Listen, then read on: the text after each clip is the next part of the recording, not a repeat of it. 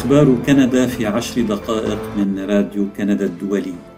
معكم فادي الهاروني وأهلا بكم في حلقة البودكاست الأسبوعية وإليكم العناوين.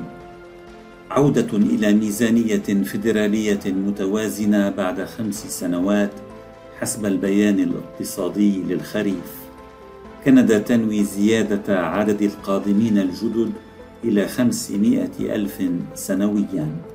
وعقوبات كندية إضافية على إيران تشمل الشرطة وجامعة المصطفى العالمية.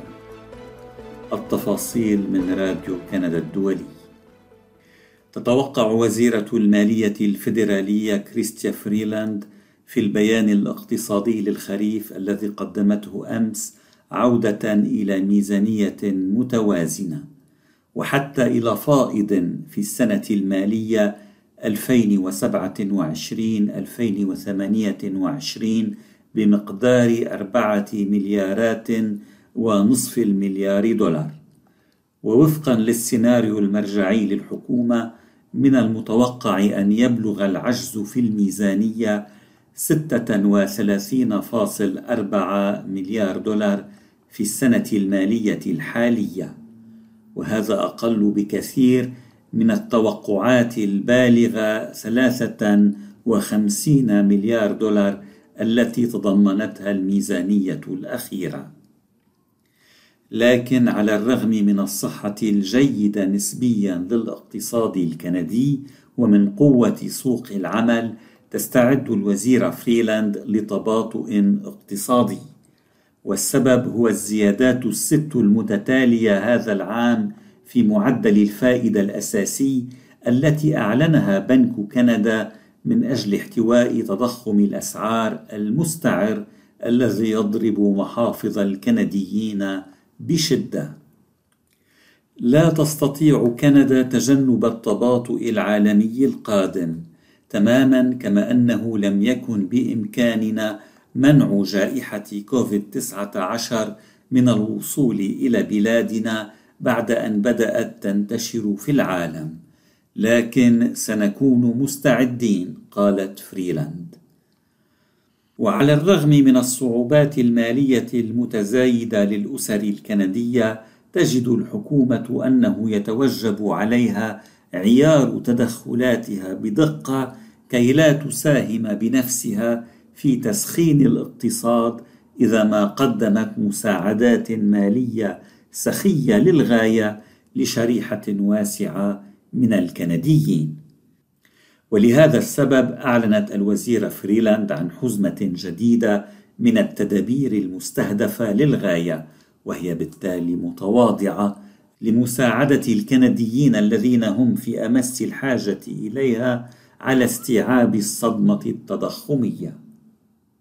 وخصصت فريلاند جزءا هاما من بيانها الاقتصادي لتدابير تهدف إلى تمكين العمال الكنديين من الاستعداد للانتقال إلى اقتصاد محايد كربونيا ولتطوير طاقات وتقنيات نظيفة.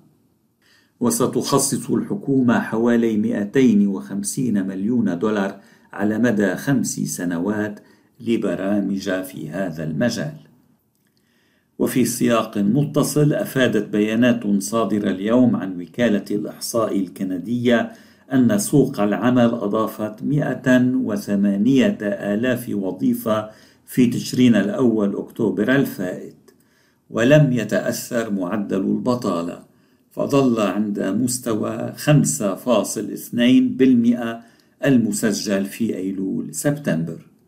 وارتفعت العمالة في العديد من الصناعات ومن ضمنها البناء والإيواء والمطاعم وكذلك في قطاع التصنيع.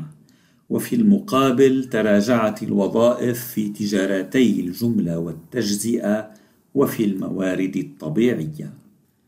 وأشارت وكالة الإحصاء إلى أن كل النمو الذي سجلته العمالة كان من نصيب العمل بدوام كامل. وأضافت الوكالة الفيدرالية أن عدد العاملين في القطاع الخاص ارتفع للمرة الأولى منذ آذار مارس الماضي. يمكنك الاشتراك في أخبار كندا باستخدام التطبيق الذي تختاره أو عن طريق زيارة موقعنا على الإنترنت radio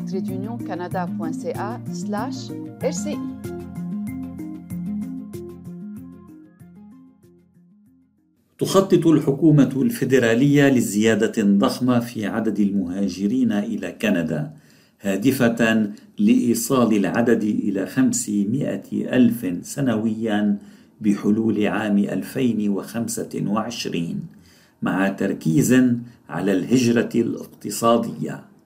هذا ما قاله وزير الهجرة واللاجئين والمواطنة شون فريزر يوم الثلاثاء. مضيفا أن هذه المستويات الجديدة ضرورية لضمان الازدهار الاقتصادي لكندا. وتواجه كندا نقصا هائلا في اليد العاملة واقترب عدد الوظائف الشاغرة فيها من عتبة المليون. وأشار الوزير فريزر إلى أن خطة الحكومة تركز على النمو الاقتصادي وأنه بحلول عام 2025 سيتم قبول 60% من المهاجرين الجدد ضمن فئة الهجرة الاقتصادية. كما تنوي الحكومة زيادة عدد القادمين الجدد في إطار لم الشمل العائلي ولكن بشكل أكثر اعتدالا. وفي المقابل تعتزم حكومة ترودو استقبال عدد أقل من اللاجئين. ومستبقا الانتقادات التي ستوجه للحكومة بشأن هذه النقطة الأخيرة قال الوزير فريزر إن كندا كانت رائدة عالميا في السنوات الأخيرة في إعادة توطين اللاجئين لا سيما السوريين والأوكرانيين والأفغان. وفي كيبيك تلقى رئيس حكومة المقاطعة فرانسوا لوغو خطة الحكومة الفيدرالية ببرودة فرئيس حكومة حزب التحالف من أجل مستقبل كيبيك يعتبر أنه يجب أن لا يكون للاقتصاد والنقص في القوى العاملة الأفضلية على حساب حماية اللغة الفرنسية. وحدد الحزب عدد المهاجرين الذين تعتزم المقاطعة استقبالهم بخمسين ألفا سنويا. من جهته ذكر الحزب الليبرالي الكيبيكي الذي يشكل المعارضة الرسمية في كيبيك ذكر برغبته في أن تستقبل المقاطعة حوالي سبعين ألف مهاجر سنويا. وكيبيك هي الوحيدة بين مقاطعات كندا العشر التي تقطنها غالبية ناطقة بالفرنسية. أنت تستمع إلى البودكاست الأسبوعي من راديو كندا الدولي. أعلنت وزيرة الخارجية الكندية ميلاني جولي يوم الاثنين إضافة الشرطة الوطنية الإيرانية وجامعة المصطفى العالمية الواقع مقرها الرئيسي في مدينة قم إلى قائمة العقوبات الكندية على مسؤولين وكيانات في إيران. فيما تواصل سلطات طهران قمعها الحركة الاحتجاجية في البلاد. واتهمت جولي قوات الشرطة بالمشاركة في القمع المميت والاعتقالات التعسفية للمتظاهرين الإيرانيين. واندلعت الحركة الاحتجاجية الحالية في إيران عقب وفاة المرأة الشابة مهسا أميني منتصف أيلول سبتمبر في أحد مستشفيات طهران بعد ثلاثة أيام على توقيفها من قبل شرطة الأخلاق بتهمة انتهاك قواعد اللباس. كما اتهمت جولي النظام الإيراني باستخدام جامعة المصطفى العالمية التي لديها فروع في عدة دول لنشر أيديولوجيته في الخارج وتجنيد مقاتلين أجانب. وتطال أيضا هذه الحزمة الجديدة من العقوبات الكندية أربعة مسؤولين إيرانيين من بينهم قائد شرطة طهران. يخاطر الإيرانيون بأرواحهم لأنهم عانوا لفترة طويلة جدا نظاما قمع إنسانيتهم وانتهكها قالت وزيرة الخارجية الكندية. حلقة البودكاست لهذا الأسبوع انتهت. شكرا لإصغائكم.